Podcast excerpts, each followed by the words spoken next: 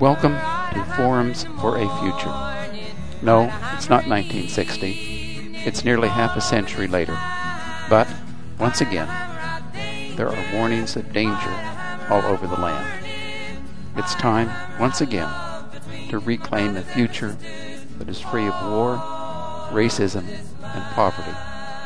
A brighter future of promise and hope. I am Edward Renner, your host for a series of civic discussions, forums, if you will, toward creating a more viable future. The complete outline for the podcast series and all of the reference materials are available on the Forums for a Future homepage on my website at www.kerenner.com. It is not sufficient to complain about the present. One must also have a prescription for the future. Podcast number 14 Knowledge as Public Domain, Not a Private Commodity. Part 1 of my podcast series contains a brief, two minute promotional and a conceptual foundation for thinking about change as the convergence of economic, political, social, and personal perspectives. Part 2 is a set of four podcasts providing a philosophy for the 21st century. Part 3 is a set of four podcasts describing three lessons from modern history on the interplay of power, wealth, and belief for informing the present. Part 4 presents three prescriptive principles for having a future. Today, in podcast number 14, I will discuss the third of these three principles knowledge as public domain, not a private commodity. The key concept for today's podcast is, above all else, knowledge is the engine for human progress, not personal financial fortunes. In his book, Thomas Friedman quotes Bill Gates as saying, You need capitalism to drive innovation. To have a movement that says innovation does not deserve an economic reward is contrary to where the world is going. This is plain corporate doublespeak. It is the assertion that human progress and personal financial fortunes are one and the same. It is the modern version of the clearly absurd assertion from the past that what is good for General Motors is good for the country. Putting performance and knowledge in the public domain, as I would like to do, does not eliminate its capacity to create wealth. Rather, the enormous power of wealth and knowledge are one in the same with human progress. They are the antithesis of building personal financial fortunes. Fortunes that are largely responsible for the income and wealth inequalities that actually inhibit growth and that force increasing numbers of the world's population into the despair of severe economic need. In the context of human progress, I am using the terms of information and knowledge in their broadest sense. Information and knowledge are not just the inventions and discoveries that produce patents. They are the ingredients that sustain our cultural, social, and political processes music, art, communication about and with other people and places, as well as elections, all require unregulated, free sources of information and knowledge. There are three elements for establishing information and knowledge in the public domain. First, ownership of information and knowledge should not be treated the same as ownership of land and natural resources. Number two, preservation of free and open information and knowledge is essential for the survival of the democratic process. And number three, determination of who shall control information and knowledge is the economic struggle of the 21st century. Let's consider each of these in turn. Number one, land, natural resources, and information. In the pre modern era, wealth was based on land and, and crops that could be produced. However, with the agricultural and industrial revolutions of the modern era, these became less important as the basis for wealth. There has been a shift to natural resources, and in particular, energy. Now, in the postmodern era, both land and natural resources are becoming less important. The basis of wealth is shifting to owning information and knowledge. With this change, there is growing pressure to move knowledge out of the public domain, where it has been historically. Now, old notions of property entitlements are being expanded to knowledge. We have popularized the term intellectual property rights to make them seem like land or oil. Owning knowledge is a relatively recent historical event. The wheel, the sail, pottery, weaving, corn, sweet potatoes, music, stories, and many more examples of industry and culture spread through social exchanges. Personal ownership of information and knowledge is the aberration, not the standard.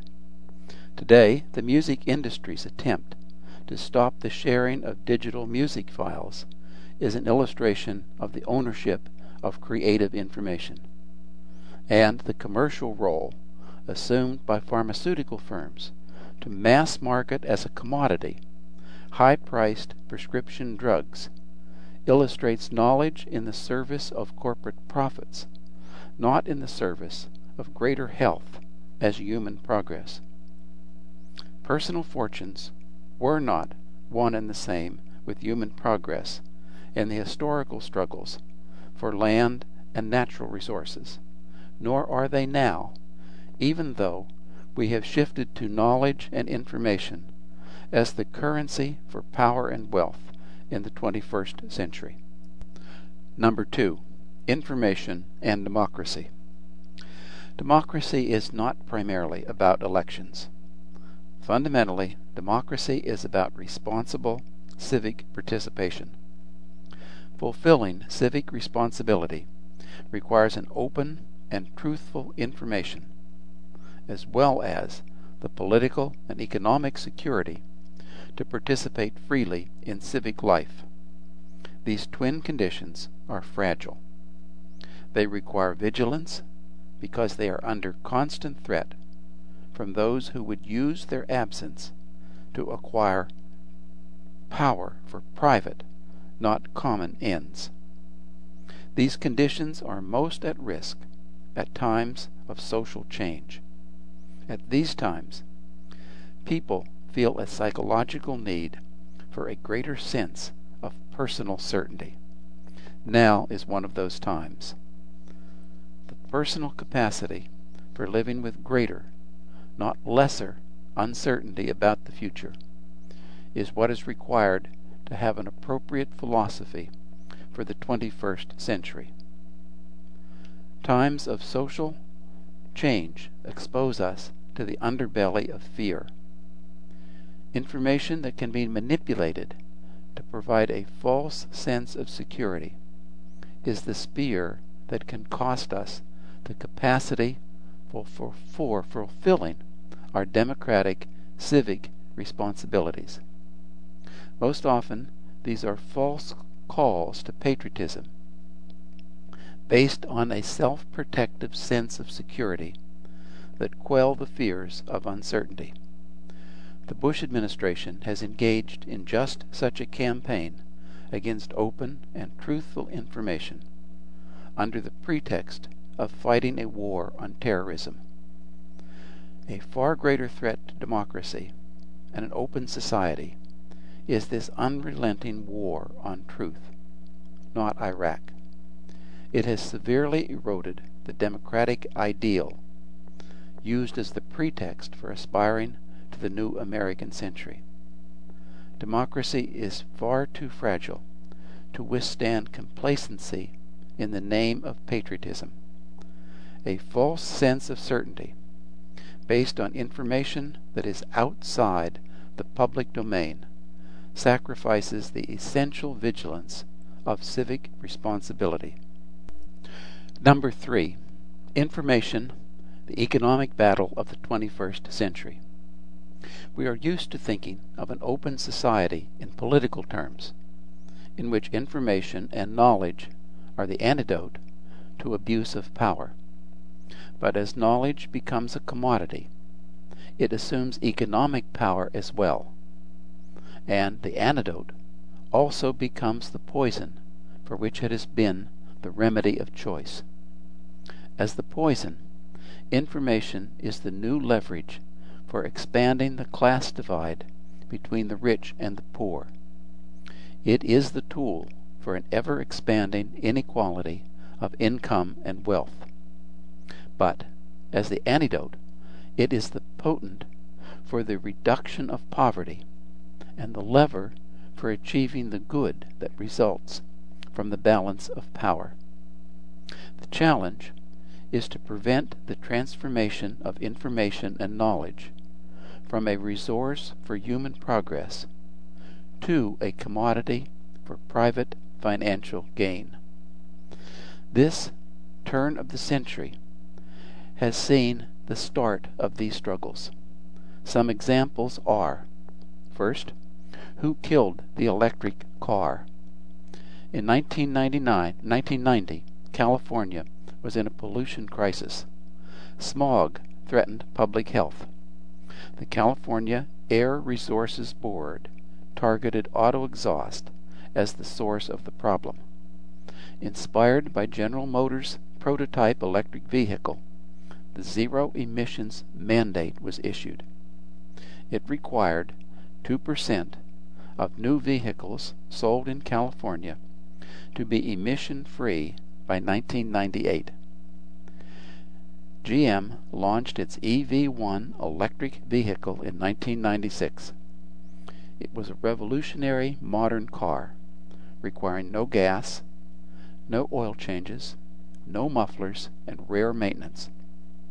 Ten years later, the car was gone. The electric car was killed by its own creators and by the petroleum industry through power politics and public spin to rescind the zero emissions mandate and to preserve the status quo of our dependence on oil. Number two, who owns the Internet? Legislation to protect Internet neutrality is currently under attack. The phone and giant cable companies have launched a legislative counterattack to be able to charge a fee for preferential access. They have done so under the misleading banner of hands off the Internet. In reality, hands off means an unregulated opportunity for price gouging by selectively controlling the flow of information. Number three, who owns research? Universities are devising programs to commercialize their inventions. The key word is their inventions. As an illustration, the National Hurricane Center for many years used a forecasting model developed by Florida State University, which public dollars helped to support. The university then sold their model to a private corporation that in turn plans to, re- to lease the use of this intellectual property to the Hurricane Center for a fee. Number four, who owns the culture? One of the products of the modern era has been to commercialize artistic production, which, what today we view as normal, represents a strange chapter in the history of creativity. Technology allowed previously fleeting entertainment to be captured, distributed, and then sold. As a result, the arts are increasingly defined by a new class of professionals, which has emerged to provide passive consumers the commodity of culture. So, how can public domain compete with these challenges, which treat information as if it were land? How can our political processes work when millions of dollars are spent on sound bites and negative ads at election time? Where is the leverage to battle the wealth and power of those who would control information? The answer to these questions is in the emergence of the public domain. Discovery and technology were the defining elements of the modern historical struggles to achieve human progress. Today, it will be the place of information in the public domain. First, the challenge for creating an efficient electric car will not go away, given the threat of environmental collapse due to global warming and over $3 a gallon price for gasoline. But neither will the push from oil companies to maintain the status quo for global dependence on oil and to expand exploration and extraction technologies as opposed to sustainable alternatives. Number two, the challenge for wider and more open access to information will not go away. But neither will the push from research universities to profit from patents and, invention, and inventions that will increase their competitive position with respect to other research institutions, their dependence on public financing notwithstanding. Third, the challenge of net neutrality will not go away, but neither will the lure of potential profits for the large communication giants who are waiting to reap the gains from commanding fees for efficient access, thus contributing to the growing inequalities between the rich and the poor, and between the elite and the common. And fourth, the challenge for reversing the trend toward the professionalization of culture is critical. The key to the resistance to knowledge as a commodity is the emerging new resistance of popular culture. Individuals are participating in increasing numbers in hobbies, crafts, art, home video, podcasts, and other forms of non professional creative expression. This counter movement is a deeply personal response to the loss of identity that occurs when creative self expression is commercialized. Keeping this spirit alive will be the springboard for sustaining the many specific struggles that will be required to preserve and enlarge the public domain. There are encouraging signs that this new renaissance is starting to take hold. Like a large information commons in the center of civic life, in the same way the commons used to be a green area in the center of a village, supporting the social, economic, political, and psychological vitality of the community. Several examples of these trends, although all are under attack, under attack are number one, open courseware. MIT has made access to all of its course materials available online for free without registration by self learners around the world. Number two, the death of DRM, digital rights management codes, which protect music from unauthorized duplication, is under pressure to allow music distributions that can be copied, ripped, mixed, and burned. Number three, Wikipedia. Wikipedia, the free encyclopedia that is written and maintained by users, has demonstrated that people will freely share their knowledge and information in a highly reliable and responsible manner. Number four, intellectual work. Professors routinely put copies of their own work on their web pages. They are now threatened with lawsuits from publishers who wish to protect the text for sale and who oppose the unrestricted flow of ideas. Number five, open access.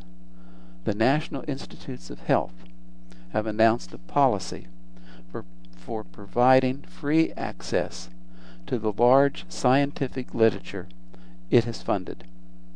The Association of American Publishers, among others, is resisting the Institute's request for scientists to make their work freely available.